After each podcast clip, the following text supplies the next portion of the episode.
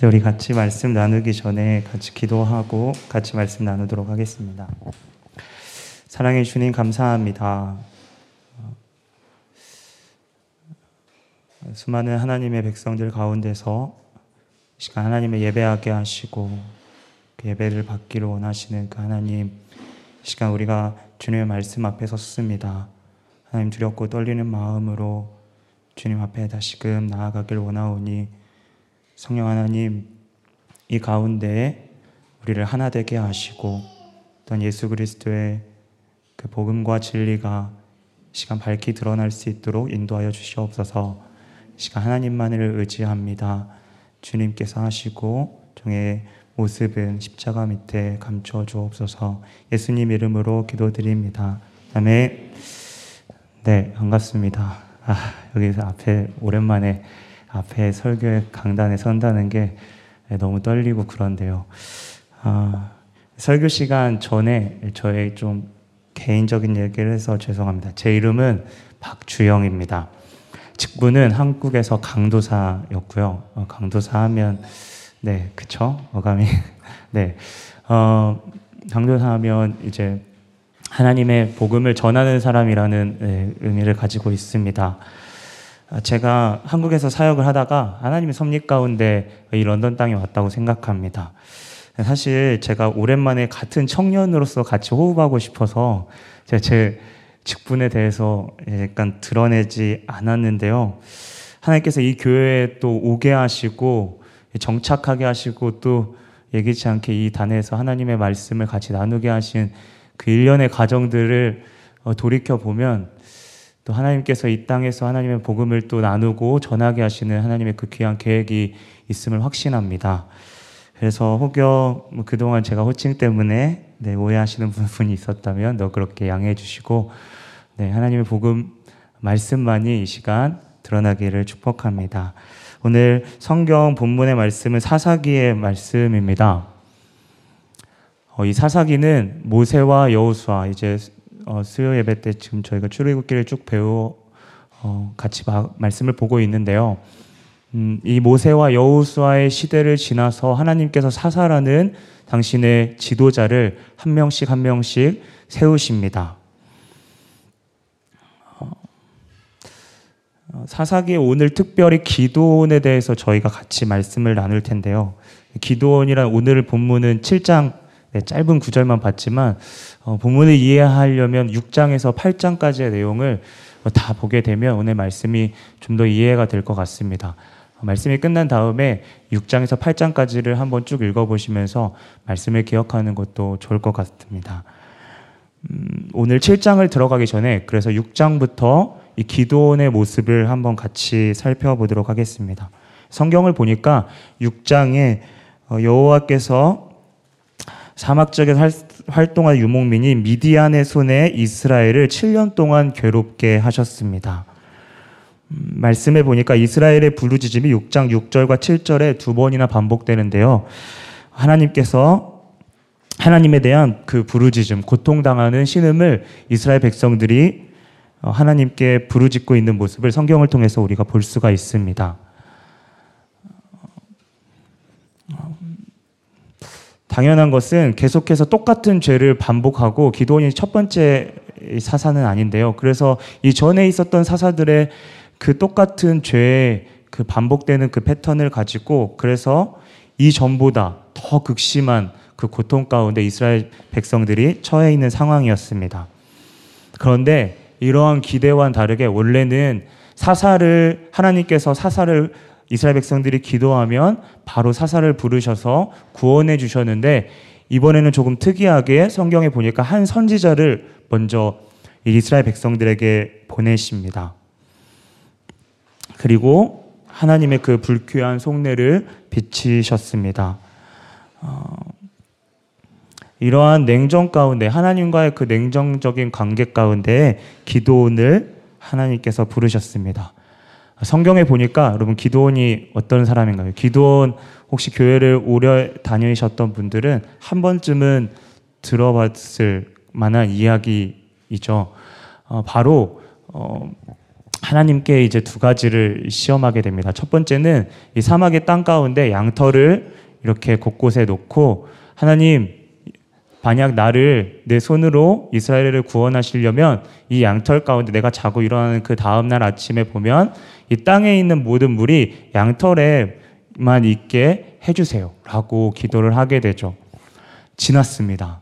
어, 실제로 그 말씀을 보니까 양털에만 물에 고이게 되죠. 어, 성경을 조금 어, 잘 아는 또 역사학자들은 말합니다. 이건 충분히 일어날 가능성이라고 이야기하죠. 왜냐하면 사막에 실제로 양털을 사람들이 곳곳에 놓고 이것들이 어, 양털이 이 습기를 어, 습수하기 때문에 이것을 쥐어 짜서 식수로 활용했다는 그런 기록들도 있습니다. 어, 기도원의 입장에 보면 충분히 일어날 수 있는 일이죠. 그런데 이번에 기도원은 다시 그것을 반대로 바꿔가지고 하나님께 요청하게 됩니다. 그러니까 양털에 있는 물이 다 없어지고 그것이 그 물이 어, 땅에만 적셔질 수 있도록 하나님께 간구하게 된 거죠. 하나님이 인내하시면서 기도원을 사랑하는 마음으로 하는 마음이 성경 가운데 느껴집니다. 바로 이 양털에는 물이 하나도 없고 땅에 물이 흥건하게 고여 있게 되죠. 하나님 이렇게 기도원을 부르신 다음에 그 기도원은 하나님의 마음을 확신하고 이 전쟁 가운데 나아갑니다. 그 전쟁을 나아가는 장면이 오늘 바로 7장 1절, 2절부터 시작하는 오늘 저희가 같이 나눴던 본문입니다. 오늘 처음에 7장 2절을 보게 되면 너무 많은 수가 와서 7장 2절을 같이 한번 한 번만 다시 한번 읽어볼까요? 같이 성경 가지신 분들은 7장 2절을 같이 한번 읽어보도록 하겠습니다. 시작. 여호와께서 기도원에게 이르시되 너를 따르는 백성이 너무 많은즉 내가 그들의 손에 미디안 사람을 넘겨주지 아니하리니 이는 이스라엘이 나를 거슬러 스스로 자랑하기를 내 손이 나를 구원하였다 할까 함이니라. 여기 서두에 보게 되면 너를 따르는 백성이 너무 많은즉 하나님께서 그러면 너무 따르는 백성이 많았기 때문에 이스라엘을 미디안의 손에 넘기시지 않으셨을까요? 네. 않으셨을까요? 아니죠. 중요한 것은 바로 그 뒤에 있는 말입니다. 너의 손으로 이 위대한 족속들을 이 숫자로 너희가 이기게 되면 내 손이 아니라 너희 손으로 이 미디안 백성들을 이겼다고 할까 할까라고 이야기해서 하나님께서는 어, 이 미디안 손을 어, 미디안 손에 이 3만 2천 명이 되는 사람들에게 붙이시지 않으셨습니다. 음. 수많은 군사로 싸워서 하나님께서 이기게 하신다면 그들이 그들의 승리를 하나님이 아닌 자신들에게 돌릴 것을 하나님은 이미 아셨습니다. 그래서 우리는 먼저 우리가 들어달려, 들어달려고 하는 우리의 기도들 있죠.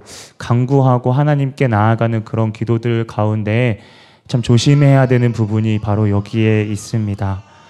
하나님께서 이루어주는 순간에 우리의 모습은 죄인, 죄성을 가진 인간이기에 하나님을 곧바로 떠날 수 있다는 사실을 우리는 우리의 강구와 더불어 우리가 고백해야 되는 부분이 바로 여기에 있습니다.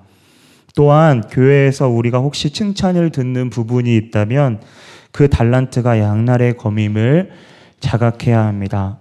우리가 가진 달란트가 자칫 하나님의 영광을 가리울 수 있기 때문입니다. 하나님께서 우리에게 각 사람에게 달란트를 주셨습니다. 어떤 사람은 교회에서 봉사할 수 있는 달란트를 주셨고요. 어떤 사람은 다른 사람 위해서 중보기도하며 뜨겁게 기도할 수 있는 그 애통하는 마음을 주셨고요. 어떤 사람에게는 또 전도할 수 있는 하나님의 복음을 전할 수 있는 물론 우리가 모두 다 다 해야 되는 부분이지만 특별히 하나님께서 주시는 그러한 달란트들이 있습니다. 하지만 조심할 것은 내 마음 가운데 이것이 나의 자랑이 되어질 때 우리는 몰락의 길을 걷게 됩니다.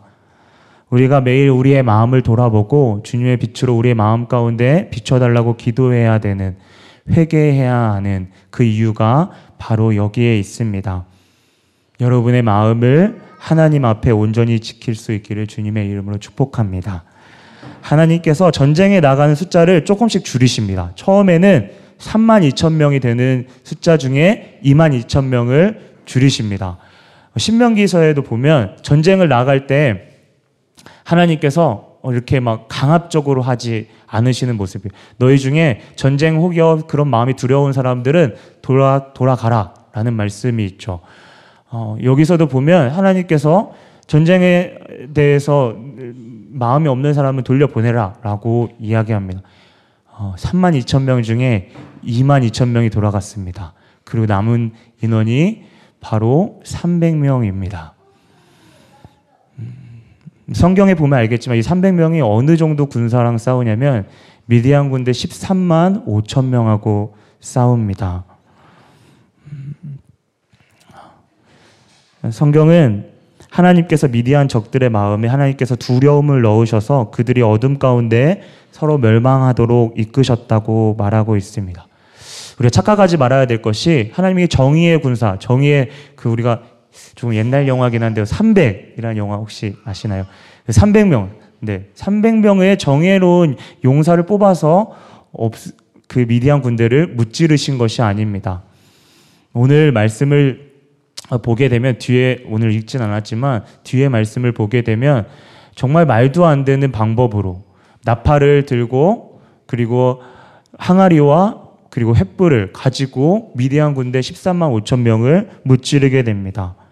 전혀 엉뚱하고 말도 안 되는 방법으로 하나님이 이 전쟁 가운데 이기게 하시죠. 바로 하나님이 그분이 하셨다는 것들을 더 선명하게 드러나게 하는 부분입니다. 오늘 실제로 싸우는 것은 이스라엘 족속입니다. 하지만 그 구원을 이루시는 분은 바로 하나님이십니다. 사사기 6장 36절을 성경 가신 분들을 보게 되면 내 손으로 이스라엘을 구원하시려거든. 기도원은 계속 내 손으로 하나님 이스라엘을 구원하시려면 이라는 말을 계속 반복합니다. 자꾸 내가 할 수 있는 모습을 보이는 거죠. 하지만 이러한 기도, 기도원의 모습을 하나님께서는 아셨습니다. 그래서 3만 2천 명에서 만 명도 많다 하시고 또 300명으로 그 인원을 줄이시죠. 바로 우리가 이 가운데 무엇을 알 수 있습니까? 어, 바로 주어가 하나님이라는 것이 분명해지는 사실입니다. 내 손이 주어가 아니라 하나님이 하셨다는 것이 주어가 되는 것입니다. 다시 강조하면 소수 정예를 뽑은 것이 아니라 하나님을 하셨다는 것을 인정하게끔 어, 몰아가시는 모습을 우리는 볼 수가 있습니다. 어, 우리 같이 한번 구절에 있는 말씀을 다시 한번 같이 보도록 하겠습니다. 7장 9절에 있는 말씀입니다. 시작. 그 밤에 여호와께서 기도원에게 이르시되 일어나 진영으로 내려가라 내가 그것을 내 손에 넘겨 주었느니라 아멘. 하나님께서는 기도원에게 전쟁을 전쟁의 승리를 말씀하십니다. 어, 이전까지는 기도원의 모습에서 내 손, 어, 히브리어로 보면 야디라는 말인데요. 내 손이 주어가 되었다면 이제는 하나님의 손이 주어로 바뀌어지는 모습을 볼 수 있습니다. 14절과 14, 15절을 보게 되면 이제는 여호와 하나님의 손, 그 손이 미디안 군대를 이기신다는 그 확신이 주류를 이루게 되죠. 결국 기도원과 이스라엘 백성들은 미디안 백성을 이기게 되었습니다. 그런데 그 이유로 어, 오늘 어, 말씀을 보게 되면 그 이후로 이제 기도원의 모습이 조금씩 변하게 됩니다. 하나님께서 여호와의 손으로 이끌게 하셨고 강하게 하셨고 또한 전쟁에 승리하게 하셨는데 그 승리한 이후에 태각가는 미디안 군대를 쫓아가는 그 모습을 보며 또 미디안의 두 왕이었던 세나와 살문나를 죽이는 모습을 보게 되면 어떤 하나님께 물어보고 이제는 가는 것이 아니라 어떤 개인적인 복수심에 불타서 경험을 가지고 어느덧 힘이 생긴 기도원의 모습을 우리는 보게 됩니다. 더 이상 그의 모습 가운데 겸손함과 신중함이 없어 보이죠. 이스라엘 사람들이 기도원에게 뜻밖의 이후에 요청을 하게 됩니다. 이스라엘이 이제부터 당신과 당신의 아들과 당신의 손자가 이끌게 해 주십시오. 우리를 구원하게 해 주십시오. 이스라엘의 무지함과 연약함이 계속해서 드러나는 부분입니다. 실컷 하나님이 전쟁에서 승리시키시고 그들을 구원하셨음에도 불구하고 기도원이 이 모든 것을 한 것으로 이스라엘 백성들이 추대하는 모습을 보게 되죠. 불행한 것은 시간이 지나고 기도원에게도 처음부터 그 또아리를 틀고 있었던 그 꼬리치고 있었던 그 본성이 예 본성이 다시 드러나게 됩니다. 바로 내 안에 이루었고 성취했다는 그 마음 가운데 그 모습이 꿈틀거리게 되죠. 어, 기도는 이스라엘 백성들에게 금을 모읍니다.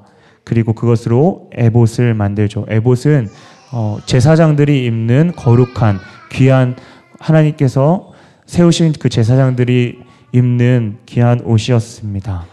하지만 기도는 그것을 자신의 성에 두고 원래는 그것을 하나님을 예배하는 그 실로 가운데 두어야 되는 그것을 자신의 성에 두고 성경은 그것이 이스라엘 백성들에게 올무가 되었다고 하나님께 범죄하게 되었다는 모습을 보게 됩니다. 그리고 이후에 보게 되면 디도온이 아들을 많이 낳았다는 이야기가 나오는데요. 사사기에 아들을 많이 낳았다는 것은 축복이 아니라 불행입니다. 어, 기도원의 아들 중 아비멜렉이라는 아들이 있는데요. 아비는 나의 아버지, 나의 하나님은 멜렉 은 왕이란 뜻입니다. 나의 아버지가 왕이다. 하나님이 왕이 아니라 기도원인 나의 아버지가 왕이다라는 그 의미가 담겨 있는 어, 자신의 아들을 낳게 되죠. 어, 기도원이 분명히 그 아들의 이름을 지었을 겁니다. 어떠한 마음으로 지었을까요? 하나님은 기도원에게 어떠한 마음을 또 어떠한 모습을 어, 계속 질문하고 역설적으로 말씀하고 싶으신 걸까요? 기도원의 모습을 보면 겉으로는 하나님이 다스린다고 말하지만 그 아이의 이름을 지으는 모습에 더 이상 하나님을 진실로 또 예배하고 경배하는 모습은 보이지 않습니다. 겉으로 볼 때는 기도원은 하나님께 불순, 불순종하지 않았습니다. 하나님이 구원하셨다. 하나님만이 나를 다스린다. 성경에는 그렇게 이야기하지만 그의 마음속 여전히는 이러한 마음이 있었다는 사실입니다. 내가 없으면 안 된다는 사실입니다. 우리가 아직 청년이라서 우리가 아직 가진 것이 많아서 이렇게 주님께 쉽게 이야기할 수 있습니다. 하지만 여러분이 장성하여 또 우리, 제가 장성하여서 어느 순간 우리의 부서가 또 우리가 맡은 셀이 우리가 맡은 어떠한 부분이 공동체가 내가 진정 눈물로 쌓아 올린 내가 20년, 30년이 눈물로 쌓아 올린 이 교회에서 내가 없다면 안 된다는 생각이 분명히 들 수 있습니다. 실제로 내가 없으면 안 될 수도 있습니다. 당연히 훌륭한 리더 뒤에 신임이 신임인 리더가 그에 대한 역량이 따라지지 않으면 무너질 수도 있습니다. 그런데 그 주어가 내 손이 되는 순간 우리가 실제로 그럴지라도 주어가 내 손이 되는 순간 그것이 진짜 몰락의 시작이라는 것입니다. 오늘 기도원 이야기는 우리에게 설명해 주고 있습니다. 내 손으로 한 것이죠. 수고하고 헌신한 거 앞으로도 어, 여러분들이 또한 제가 우리가 사역하는 그 가운데서 하나님께 감사하면서 온전히 나아가기를 축복합니다. 하지만 주어는 하나님이시고 나는 그 자리에서 묵묵히 남아 있어야 된다는 사실을 잊어버려서는 안 됩니다.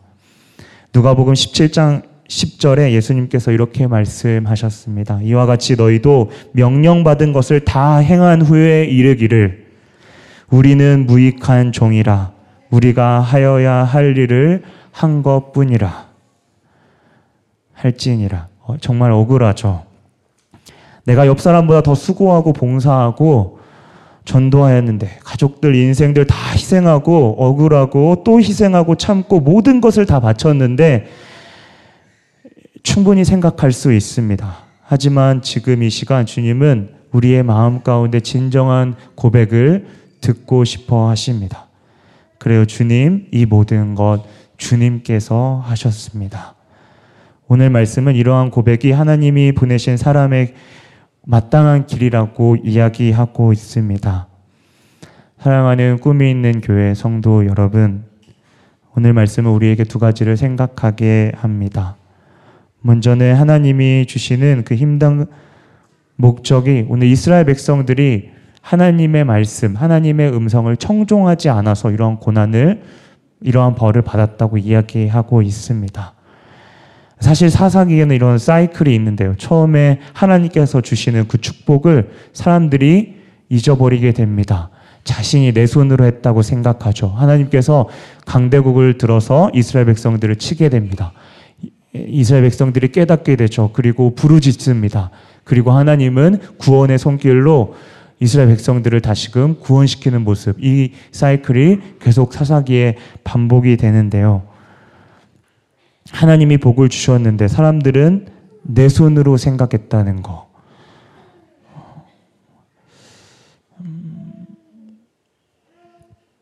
어쩌면 하나님께서 이 고난을 주시는 이스라엘 백성들에게 고난을 주신 하나님의 마음은 연약하고 완악한 인간을 그럼에도 불구하고 또 기도원이 그렇게 하나님을 시험한데도 불구하고 하나님이 끝까지 인내하고 기도원의 마음, 기도원이 나아갈 수 있도록 또 격려하고 붙드시는 그 모습에 하나님의 그 사랑이 느껴집니다.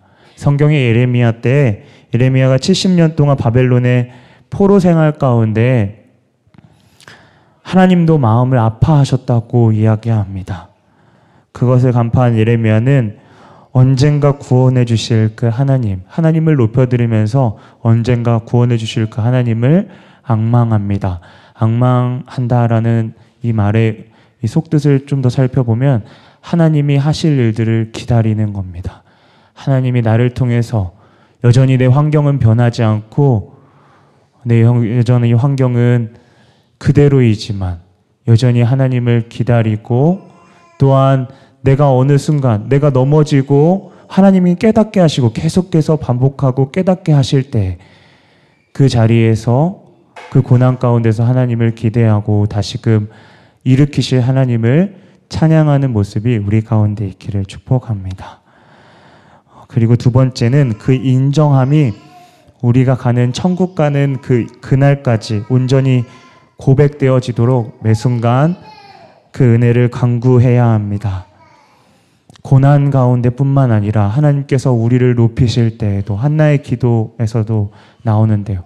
우리를 고난 가운데 있게 하실 때에도 우리를 수렁 가운데 높이셔서 우리를 높은 위치에 있는 가운데서도 주님을 여전히 찬양하고 주님을 온전히 예배하는 그 모습이 우리에게 있기를 원합니다. 베드로전서 4장 19절에는 어, 베드로가 이렇게 얘기합니다. 우리가 고난 받을 때에 우리의 영혼을 미쁘신 창조주께 의탁합시다. 라고 이야기합니다. 우리의 영혼, 우리의 전부를 하나님께 의탁하는 겁니다. 내가 주인공이 아니라 내 손이 아니라 내가 행할 내가 행할 때에 하나님이 옆에서 도와주시는 그러한 분이 아니라 하나님이 주인 되어 주시고 기독교가 어떠한 종교인가요? 종교라는 표현을 써서 죄송합니다만 기독교가 어떠한 종교인가요? 잘 알다시피 예수님이 왕이 되는 종교입니다. 내가 주인이 되는 예수가 왕이다. 예수님만이 왕이다. 예수 그리스도만이 너의 삶의 중심이고 너가 살아가야 될 목적이다. 너는 예수 그리스도의 그 만드신 그 목적대로 살아가야 된다라고 하는 것이 바로 기독교입니다. 내 손으로 내가 무언가를 하려고 하는데 옆에서 도와달라고 그것이 목적이 되는 것이 아니죠. 사람뿐만 아니라 예수님도 공생의 가운데 성부 하나님께 모든 것들을 의지하셨습니다. 사역이 끝난 다음에 성부 하나님과 기도하는 시간을 가지셨고 또 그 고난 가운데 가장 극심한 십자가의 그 고통 가운데서도 예수님 자신의 영혼을 하나님 손에 맡겨 드렸습니다. 우리의 전부를 하나님께 맡겨 드리십시다. 그분이 핸들링 하시기를, 그분이 그분이 우리의 삶을 주도해 주시기를 우리가 같이 묵상하며 나아가길 원합니다. 어, 한 목사님의 고백이 귀감이 돼서 여러분께 소, 소개합니다. 짧은 글귀였는데 저의 마음 가운데 정말 어, 정말 저의 내리와 저의 심장을 간파하는 그러한 말이어서 여러분과 좀 나누고 싶습니다. 갑작스러운 추락을 경험하지 않는 확실한 방법은 가장 낮은 곳을 떠나지 않는 것 뿐이다. 어, 우리가 마지막으로 우리가 어, 기억해야 되는 것은 사실 지금까지 내용은 예, 다 잃어버려도 좋습니다. 예, 지금까지 조르셔도 괜찮습니다. 지금부터가 중요합니다. 음, 단 한 가지의 메시지만 여러분과 같이 나누고 같이 기도하려고 하는데요. 사실 오늘 제목에서도 저는 사실 좀 제가 제목을 목사님께 드리고 묵상을 더하는 가운데 하나님의 손을 인정합시다. 이 제목이 자칫 하나님의 능력에 강조되는 초점이 될 것 같아서 사실 조금 두려운 마음이 있었습니다. 잘못 정했구나라는 생각도 들었고요. 사실 사사기 오늘 기도원이 주인공이 아니죠. 진정한 사사는 누구입니까? 하나님께서 사사를 기도원으로 세우셨지만 진정한 사사, 진정한 구원자, 진정한 재판관, 통치자는 바로 여호와 하나님만 한 분만이라는 것을 오늘 분명히 말씀을 통해서 우리에게 선명히 말씀해 주고 계십니다. 여호와의 손을 인정함. 그것을 넘어서 우리는 하나님 인정하는 하나님을 인정하고 그분만을 인정하는 우리의 삶이 되기를 주님의 이름으로 축복합니다. 아무리 타당한 것처럼 들려도 내가 아무리 생각하기에 하나님 이것은 내가 맞는 것 같아요. 내 경험이 맞는 것 같아요. 혹여 그런 마음이 들지라도 내가 주인이 아니라 그분께서 규정하시고 만드신 그 길 따라 가는 그것을 기억하며 고백하며 나아가는 저희가 되기를 축복합니다. 어, 네, 저희 사실 찬양 같이 나누고 싶은데 제가 버스가 이렇게 예, 변명 아닌 변명으로 늦게 와서 여기 혹시 아, 옆에 주님 손에 맡겨드리리 악보가 여기 있거든요. 네, 주님 손에 같이 찬양 한 곡 하고 네, 같이 네 나누도록 하겠습니다. 어, 같이 우리 찬양하면서 같이 어, 좀 마음으로 주님께 찬양하기 고백하면서 나아가길 원하는데 저도 사실 설교를 준비하면서 이러한 생각이 들었습니다. 제가 한국에서 어, 청소년들과 같이 아 지금도 저희 아이들 생각하면 너무 아, 기다려지고 빨리 가서 한 번 더 보고 싶은 마음인데요. 청소년 아이들과 같이 이야기하면서 딱 한 가지만 우리가 같이 기억하자. 매 순간 우리가 다른 걸 다 놓치더라도 우리가 하나만 끝까지 기억했으면 좋겠다. 언젠가 너희들이 자랐을 때 마치 엄마 아빠가 나중에는 우리를 키워주셨지만 우리가 엄마 아빠를 봉양해야 될 때가 언젠가 올 것이다. 우리가 지금은 어른들, 믿음의 선배들의 믿음을 의지해서 우리가 따라가는데 언젠가는 우리의 믿음을, 믿음의 선배들이 우리의 믿음을 의지할 때가 올 수도 있을 것 같다. 왜냐하면 세상은 점점 악해져 가고 타락하기 때문에 무, 무엇을 기억해야 될까요? 다른 다른 세상적인 방법이 아니라 십자가의 복음만을 우리가 기억하자. 음. 우리가 아직은 다 이해할 수 없지만 십자가의 복음이 무엇일까? 우리에게는 형이상학적으로 뭔가 추상적으로밖에 다가올 수 없을 수 있지만 그럼에도 불구하고 우리의 입술 가운데는 십자가만 고백하는 우리가 되자. 그분께 우리의 삶을 맡겨드리자. 조금 더디어도 괜찮으니까. 조금 느리게 가도 천천히 가도 괜찮으니까 주님이 원하시는 그 뜻대로 가자고 나눴던 기억이 있습니다. 그 마음을 여러분과 함께 나누고 싶습니다. 이 시간 같이 찬양할 때 우리의 인생, 우리의 모든 것들을 주님 손에 맡겨드리십시다. 정말 우리의 그냥 입술의 고백만이 아니라 하나님께 우리의 모든 것들을 하나님 받아달라고 소원하는 마음으로 같이 한번 찬양하도록 하겠습니다.